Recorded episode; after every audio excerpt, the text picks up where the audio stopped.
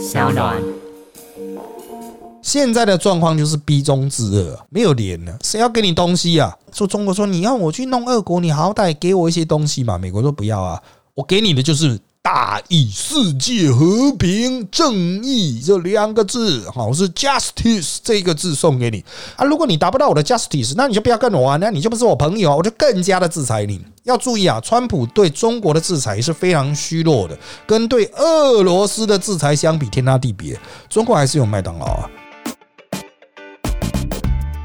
大家好，欢迎收听今天的人渣文本特辑开讲，我是周伟航。那今天是第一百三十一集啊，我们的主题是啊，拜习会谈到底谈出了什么鸟？好的，阴影啊。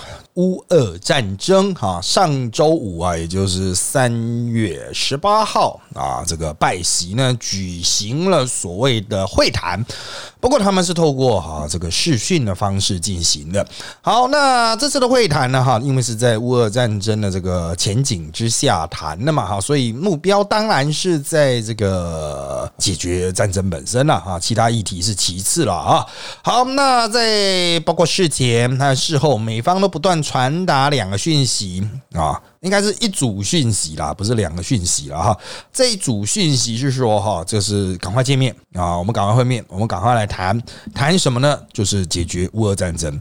所以啊，是美方有谈的。需求在啊，中方是被动去回应这个需求。好，感觉中方好像似乎有一些牌握在手中啊，他可以稍微嚣张一下。不过，美方把中方找来，其实是给他两大要求哈，有两个要求。第一。中方不得帮助俄国啊，不得援助俄国，包括在军事上，有了给俄国武器啊或弹药。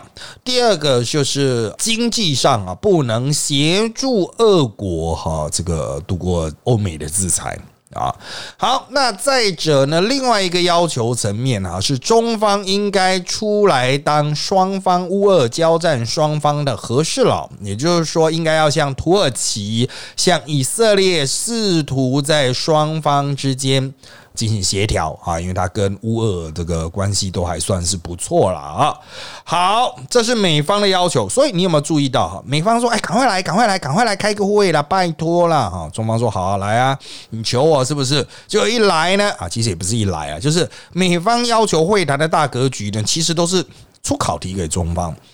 哦，他要求中方不得帮助俄国，可是，在会谈之前呢，美国就透过了许多媒体啊，不止一家啊，许多欧美的媒体释出一个消息，就是说，哦，中国可能已经答应要援助俄罗斯喽。好，其实这个消息是渐进，它有一个脉络在，在更早之前的一个礼拜之前，哈，就已经提出了，就已经有媒体释出消息说，中方可能会军事援助俄国。中方可能会在经济上协助俄国度过制裁。好，到了拜习会谈前，美方加码再示出了中方已经答应，或是对援助俄国是采正面的、肯定的、开放的态度。哈，类似像这样的话，所以美方在要求中国接受自己条件的同时，他同时同步也另外放话啊，就是。哦，跟中国说我已经知道了，你你已经答应俄罗斯了，你死定了哈。好，那当然哈，中方也不是笨蛋啊，中方也不是智障啊，他们可是泱泱大国啊，他们有他们的主权嘛哈，那他们有他们的外交策略嘛啊，所以中方一定很清楚啊，美方的这个要求哈，这个不管中方是不是私下真的已经答应俄国。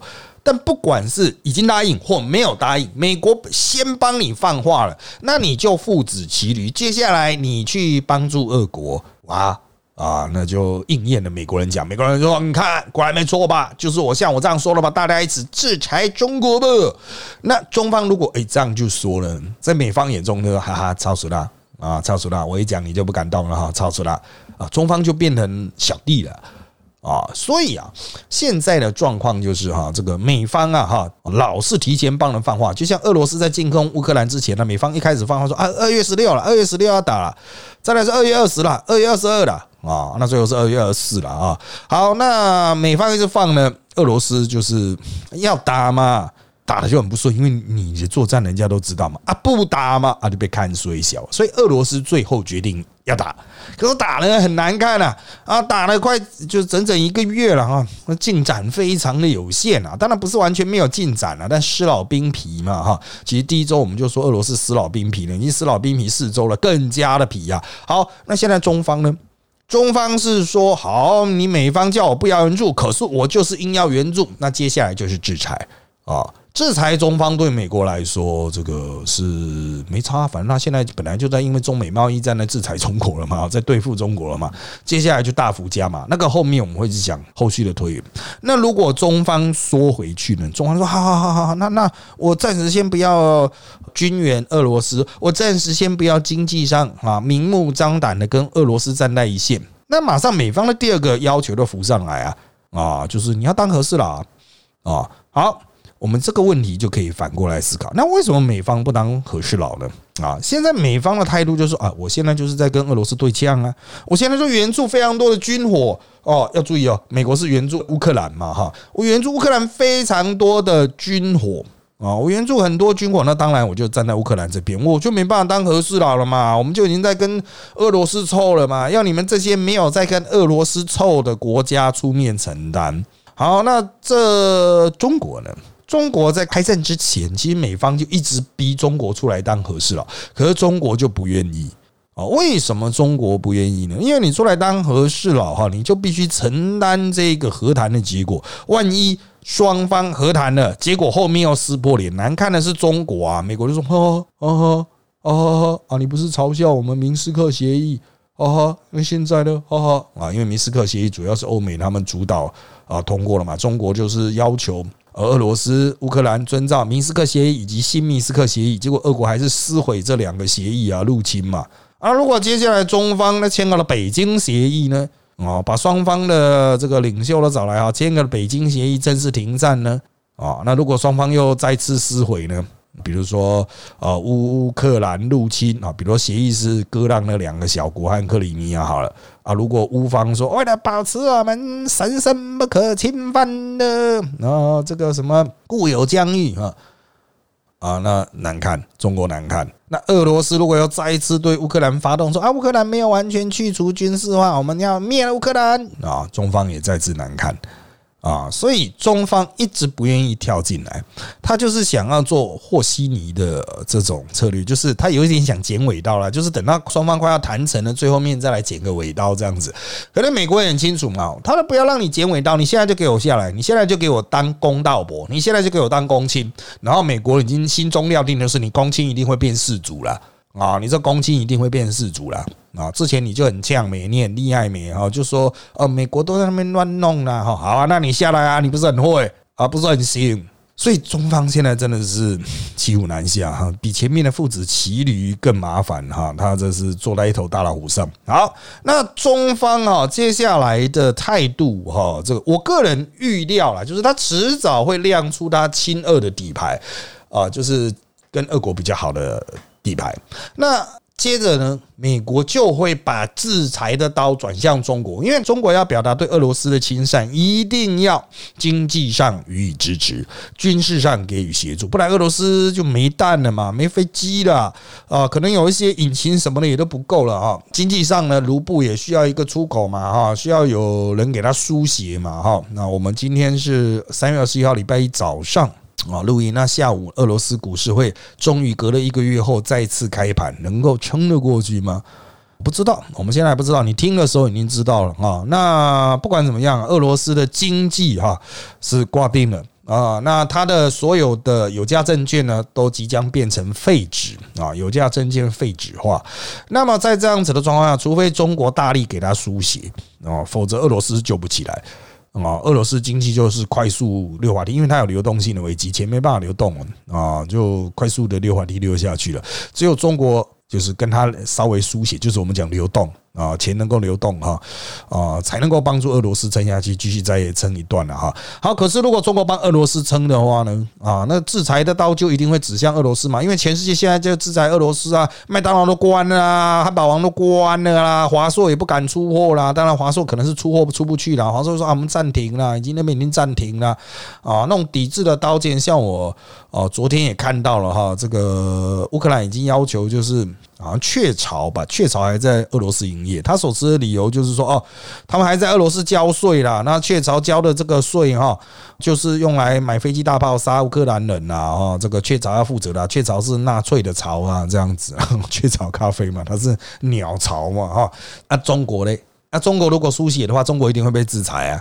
啊，那我们这个就要来看到中方的战术，后续战术了。我们刚才提到了，他一直在回避乌俄议题来保持缓冲空间，所以他们想到的缓兵之计啊，虽然脑梗，却是我们大家都很熟悉的，就是把台湾议题拉进来。中国的谈判态势很明确，在他拜习会后，拜登那边还没有放出任何消息之前，他新华社就发了通稿。那我们认为这个通稿搞不好事前就已经写好了。他在里面有提到什么？拜登呢支持反台独，其实拜登呢他就是重申那个三个公报啦，了解理解哈这个中国对一个中国的支持这样子而已。他也没讲什么反台独，但是国内很多媒体都转载了了，哈，这也引起我们媒体界的一件讨论，就是为什么大家都在那边抄，连一些很毒的也在那边抄新华社的通稿啊，就他发的新闻稿，你智障吗？啊，那。回到中国哈，他为什么要这样操作？简单来说，就是他用台湾议题来换乌俄战争的这个议题。如果你要说与俄罗斯的关系和台湾的关系，到底哪个更是中国的核心利益？哦，说穿了，台湾还是比较重要一点。虽然俄罗斯的经济量体比台湾大，它跟中国的接壤也蛮大的哈，但是呢，其实就是生意往来的伙伴，它比较不是什么不可分割的一部分。可台湾议题是中国嘴炮很久的嘛。所以中国的态势就是说，好啊，你美国人要我在乌俄战场上保持中立哦，或者是出来当和事佬可以，那你要在台湾议题上给我一些好处。啊，让我捞一点，也就是说，美国你可不可以放我一马？台湾议题，或者是在中美贸易战啊？当然啊，他在这个新华社的通稿里面对贸易战有提及，但是并没有花很大的篇幅来关怀。有了啊，但跟比起台湾议题突然跳了两段出来哈，我们可以看得出来，他主要想换的是台湾议题。好，所以中国的战术很明确，他就是要用台湾来换乌俄，用。这个东亚啊的这个区域均衡，因为美国现在重兵就压在这边嘛，中国就算航空母舰开出去啊，美国还是派了一堆神盾跟着你啊。很多人都想说这有个屁用，其实他意思就是秀操作了。我们节目啦哈，包括我在米走大学这个 YouTube 频道的会员影片，我们也都强调就是为什么美国会用神盾去秀操作呢？主要是电战能力。哦，你的航空母舰通过的时候，你当然是希望你可以尽可能的逆中，或是你雷达扫不到我。那同样的，美国的这个神盾开过去的意思就是说，你雷达也扫不到我，我就给你扫看看嘛。我扫得到你，你扫不到我，来呀来来扫啊！啊，所以它其实是某种程度上，很多人会觉得看舰艇的大小，觉得中国的船那么大，美国的船那么小哦。可是实际上呢，你这么大，我看得很清楚啊，雷达上也很清楚，可是你看不到我。哦，你看不到我，你看不到我哦，这个就是中国在技术上没办法解决的一个问题啦啊，所以要在电站上哈，电子作战上啊，要追上美国哈，中国还有一段很大的差距。他现在能够做的是希望美国的兵稍微往后退啊，在台湾议题上啊，不要追的那么紧，不要压中国压那么紧啊。但是呢，呃，如果这个美国愿意来交换的话。哎，搞不好中国愿意在乌俄战争上，甚至跑去站乌克兰那一边，提供一些反装甲武器啊，对不对？就像你美国一样啊，哦，搞不好中国可以站过去啊。如果你愿意在台湾议题上啊，美国人愿意退让的话，好，美国人知不知道中国的这个盘算呢？当然是知道的。你当美国人全是巨匠啊啊！美方的战术，我们就来看一下。美方在会谈之后立刻又放话了，他说啊，当然重点是放话，不见得真的。他也是说消息人士嘛，哈，这个美国的国务院呢，白宫人士放说啊，中国如果不答应我们的要求，就是两大要求，不得帮助俄国，第二个当和事佬啊，这么基本的事情，如果不答应，那么我们就要二级制裁中国啊。好，那。当然了啊，这就代表了美方不会在东亚或中美贸易战啊、台湾议题上有任何的退让。反正就是要你中国跟我欧美主流意识形态靠拢。我们现在在做什么？你要么就配合，要么还是配合啊！你不能够像中东印度那样装死啊！印度还想偷鸡摸狗啊！在我们录音之前呢，哈，日本的首相还特别跑去印度来会谈呢，要求印度这个对乌克兰啊。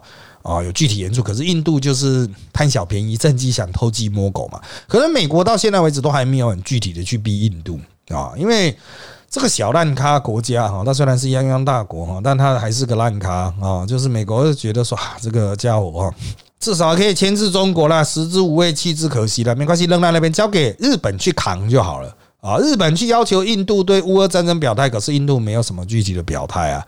哦，就是还是一样在那边和稀泥啊啊，反正就交给日本去扛。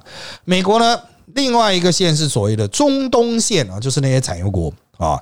那在这个乌俄战争期间，伊朗曾经挑衅过，他有去尝试这个攻击美国的领事馆吧？我记得是领事馆级哈。好，但是美国还是不为所动啊，也就是说，美国觉得中东这边就先放着。按耐着，反正乌俄战争比较重要，你们中东就不要乱。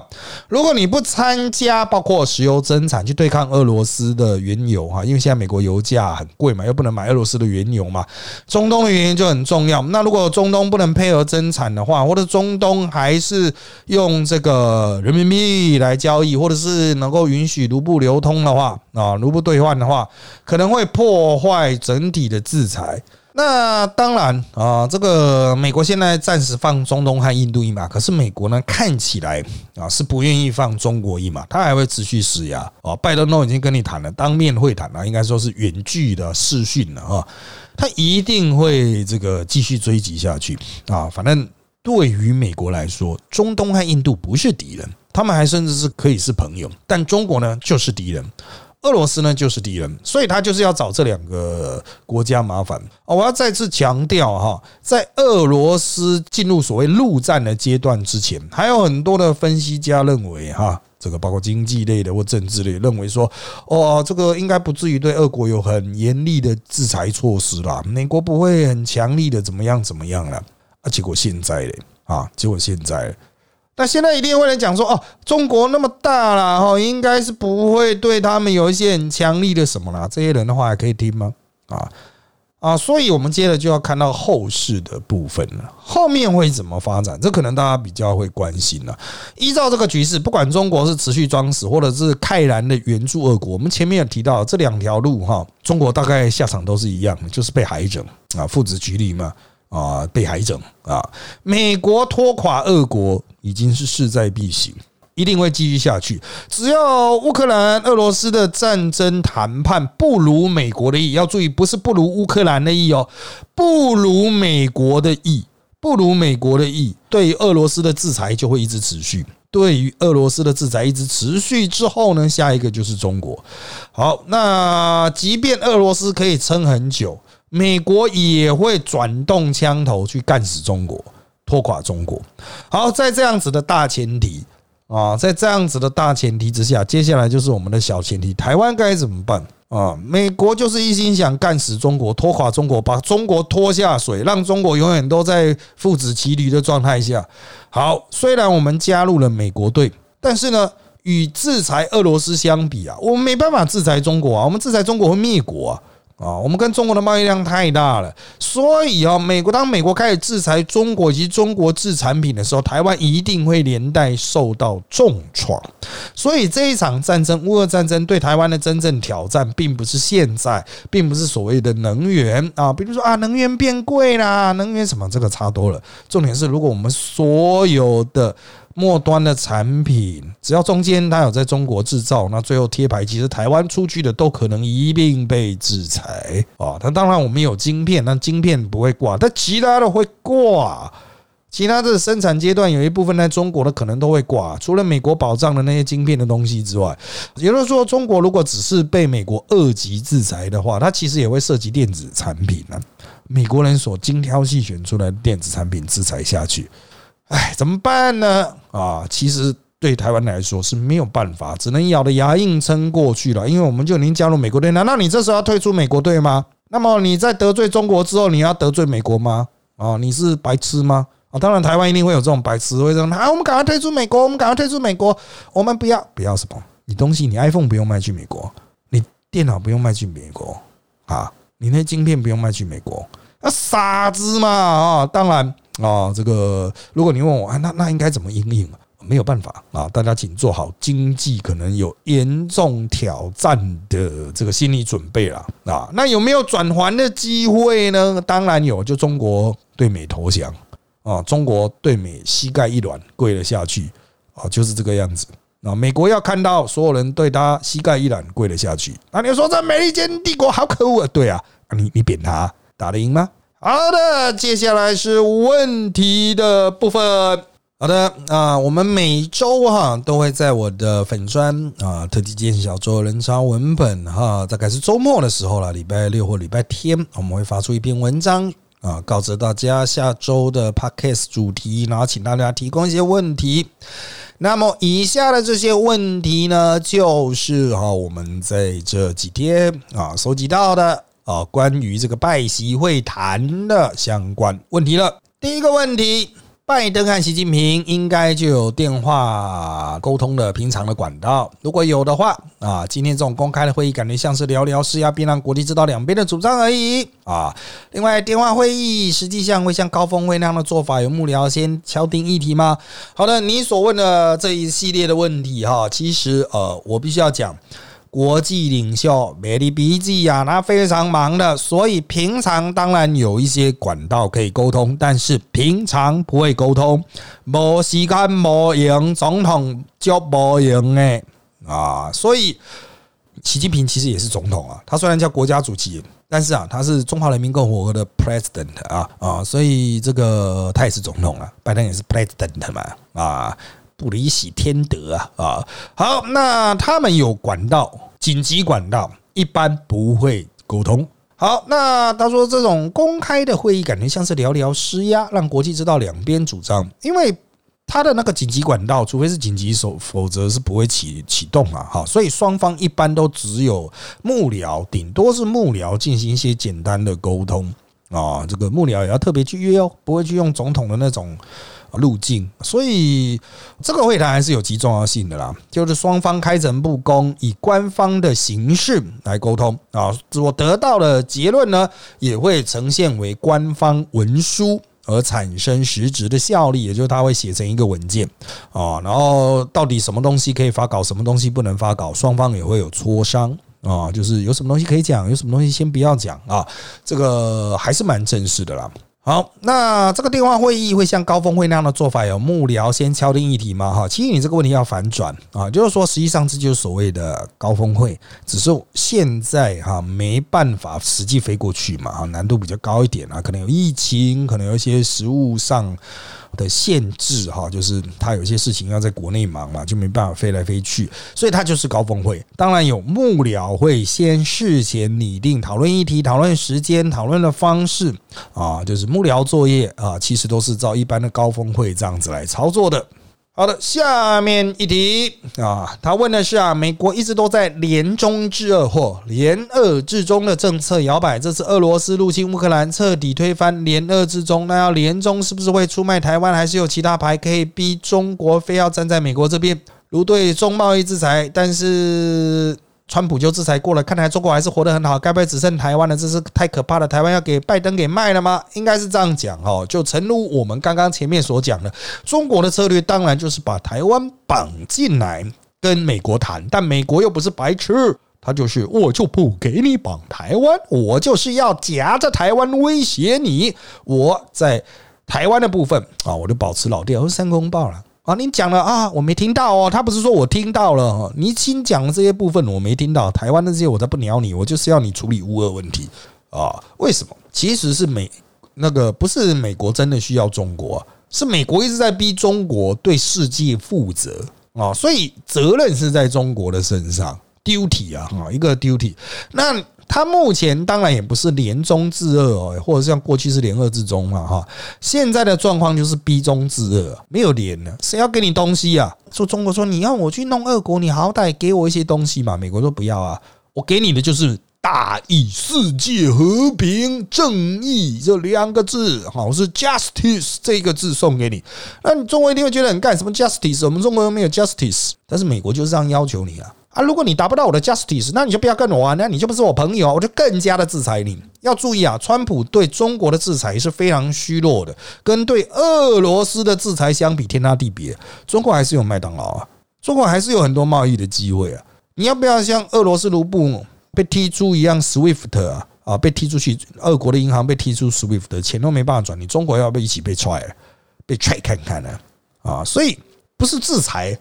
这个字一出来，好像就是同样的东西，没有呢。制裁有很多程度的差别啊，所以这个中国当然有一些限制，有一些关税，但是要像俄罗斯这么惨的，差太远了啊。但是如果对中采取对俄那样子的规模，或比对俄的规模再弱一点，但是远比现在严苛的状况，那台湾也是惨了。啊，台湾也是惨的，在经济上很惨的，军事上应该啊反而会获得保护了，获得保证了啊，但是在经济上的挑战就会非常大啊，所以这个大家要有一个心理的预设哈，就是啊，台湾呢很多人觉得啊，台湾会不会被卖掉？没有，台湾是美国的核心利益，就想要从台湾身上榨很多东西出来啊，榨很多，他才不会轻易的把台湾吐出来。啊，像各位哈，这个会觉得说，哦哦，这个拜登会把台湾拿去卖给中国哈，来换取那个乌克兰。乌克兰对美国有什么核心利益啊？他他有天然气了，可是台湾有晶片了，两个产值差那么多。乌克兰天然气是卖给谁的？又不是卖给美国的啊！所以，哎，你各位啊，别小看了哈，这个真正的生意人是很厉害的啊。美国之所以是泱泱大国、世界霸权的哈，美帝啊。他在这个策略的判断上、谈判的判断上是很厉害的，不管是哪一个党啊，哈，都有他们自己的风格，也都有他们厉害之处了啊。好。下面一位，好，这位网友留言是哈，他提问是：这种亲自对话本身真的有作用吗？对方的外交或内政有办法因此改变吗？之前马西会这类对谈，除了死亡之末，还有什么成果？两国之间私底下实际上的对话，什么样的场合，有什么人进行？有哪次外交问题是真的透过这种会面来解决的吗？好的，你的问题非常的范围非常大，好，我们一一来回应。第一个问题是：这种亲自对话本身真的有作用吗？多多少少有用，展现双方到现在为止的价值态势哦。如果有权力的人讲出来的话，那当然回去还是要对自己的国家交代嘛。民主国家要对选民交代，不民主国家要对他的寡头统治集团有一个交代嘛。哈，必须要捍卫大家的利益嘛。对话本身多少有用，但是它的持续性效力有多强，要有多长，强和长啊，都必须看状况。啊，有些人是讲了之后，他可以持续好几年；有些人是讲了之后持续三个月、持续一季。啊，当然不太可能只持续一个礼拜了。哈，好，那对方的外交或内政有办法因此改变吗？如果对方投降了，如果对方妥协了，通常就必须有一些硬硬的调整嘛。啊，那如果会谈能够产生下一次会谈，那当然就会有一些啊后续的硬硬啊，就是啊，为了要达到下一次会谈之前的预设条件。啊，所以我们必须做到 A B C D E F G 啊，那就一定要去做一些相对应的调整嘛，啊，不然人家干嘛要跟你谈啊？跟你谈你都不会有任何改变，那我干嘛跟你谈呢？我不要理你，我直接扁你啊！好，马习会这类对谈除了死亡之握哈，还有什么成果呢？马习会是马英九下台之前的临去秋波，当时已经是朱立伦在选的状况，要注意哦，洪秀柱已经被换掉，是朱立伦在选的状况喽。啊，所以你就知道那是马英九任期的最后啊，只是马要历史定位，他这类会谈就没有什么意义了啊。那你必须是有实权者嘛。在他任期还有一定长度之下啊，当然习近平任期快结束了，不过他要连任呐啊。好，两国之间私底下或实际上对话，什么场合有什么人进行啊？就正如我刚才在内容部分讲的哈，就是他会有些有幕僚作业，去敲定一些议题，交换一下我们大概可能的方向，然后就是老大出来就丢出实质的东西啊。那在丢出实质东西之后呢，哈，有些东西当然不太可能在一两个小时内敲定，所以对外发表的。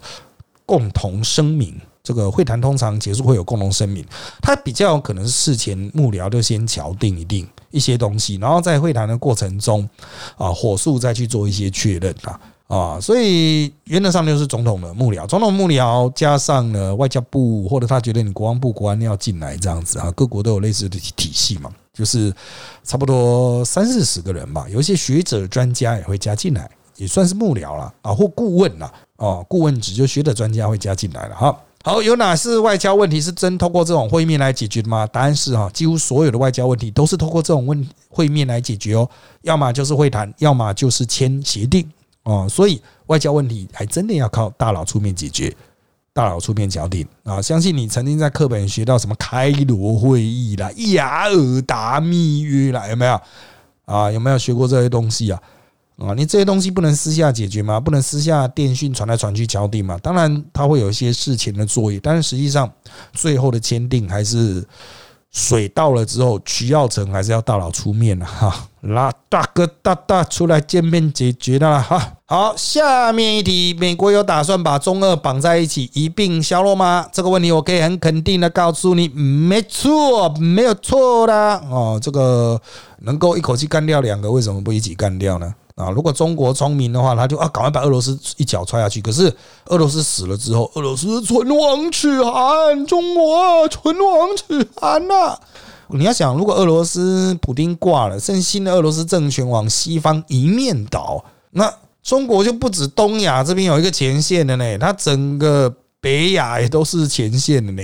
哦，那中国许情哪条路啊？啊，好。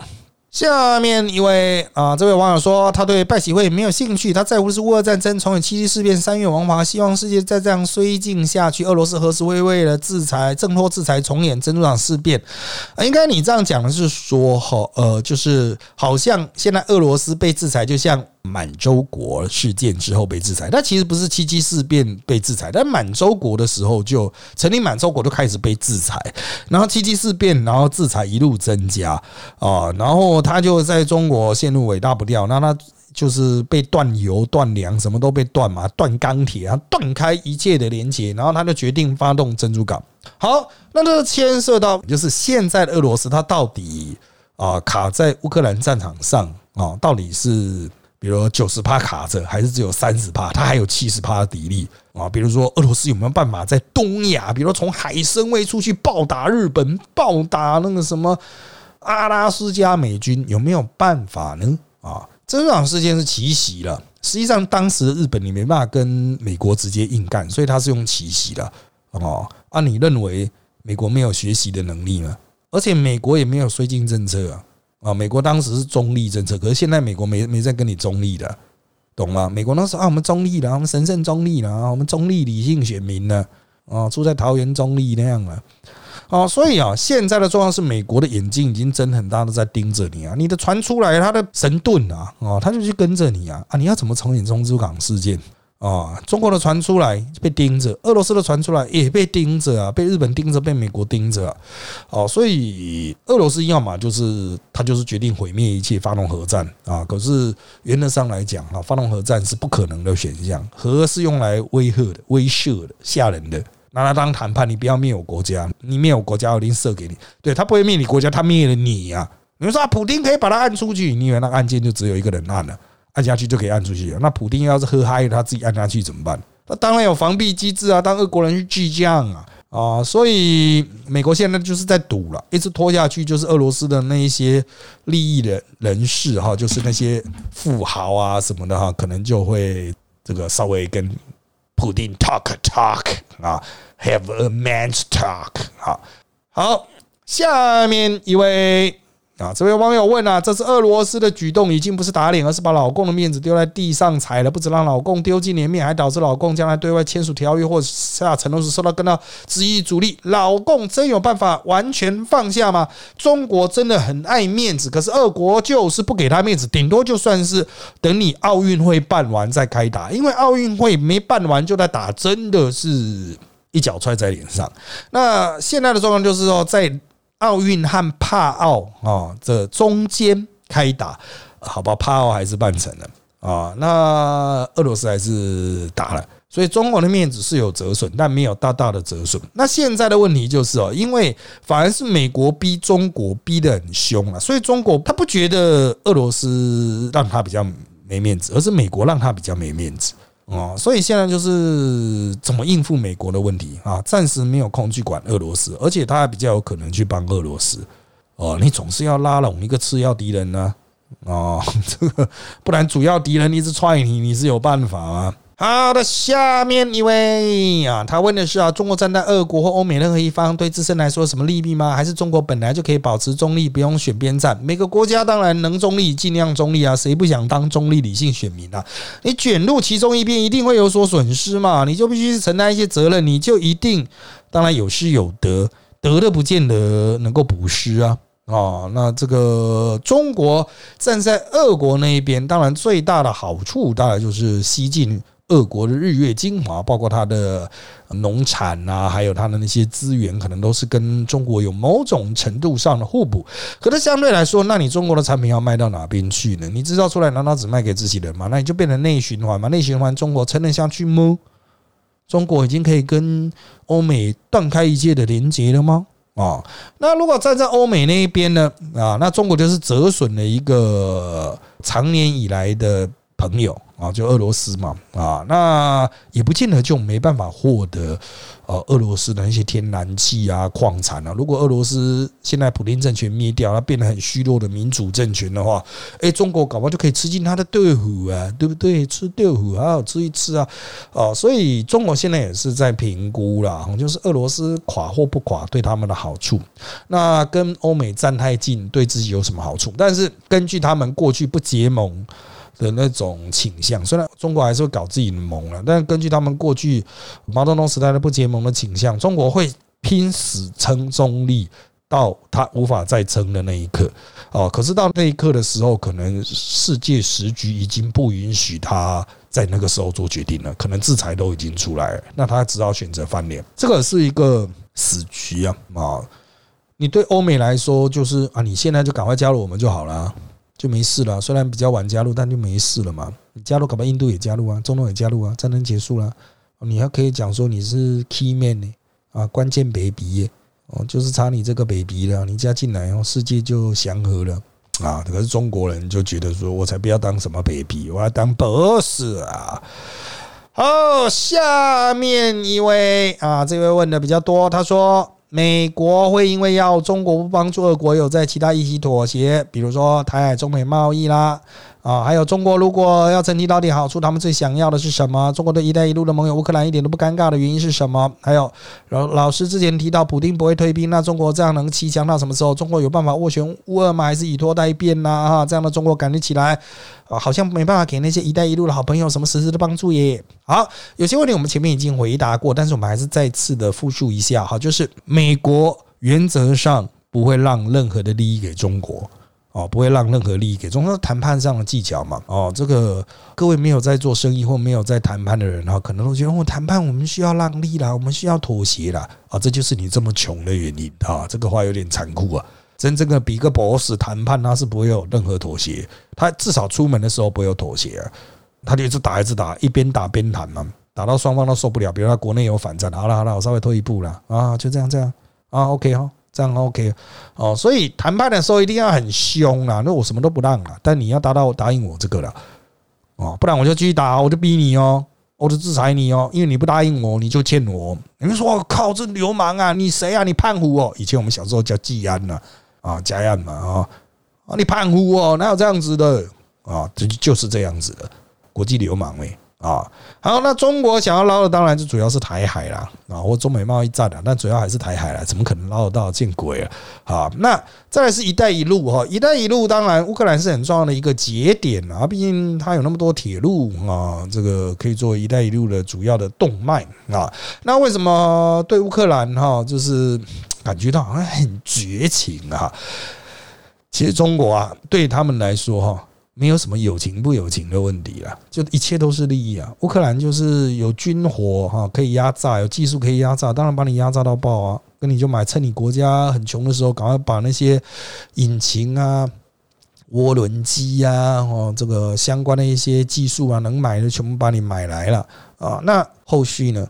啊，后续我管你啊！啊，对中国来说没有朋友了啊，所以回归根本啊，很多人在谈说我们要跟中国多交流、多交往、多多沟通啊，促进互动啊。哦，中国人才不屌你呢，你什么东西啊？啊，他们自己都不把自己人当朋友，他哪有可能把你当朋友啊？啊，对他来说就利益问题啊。乌克兰砸不出钱的时候，那乌克兰 nothing 啊。啊，乌克兰如果被打爆，中国人可能还想去重建啊。可是你要讲说我现在去救你啊，中国人呢想得美嘞！你还什么抗美援朝时代啊？已经不是那个时代了。现在中国人啊，比毛泽东还贱啊！好的，因为时间关系，就谢谢大家收听我们这一集的人渣我们的耳机开讲。现在我们在各大 Podcast 收听平台，如上 A P P、Apple Podcast、Spotify 都可以听到我们节目。欢迎大家订阅、留言给我们五颗星。那我们就下次再见喽，拜拜。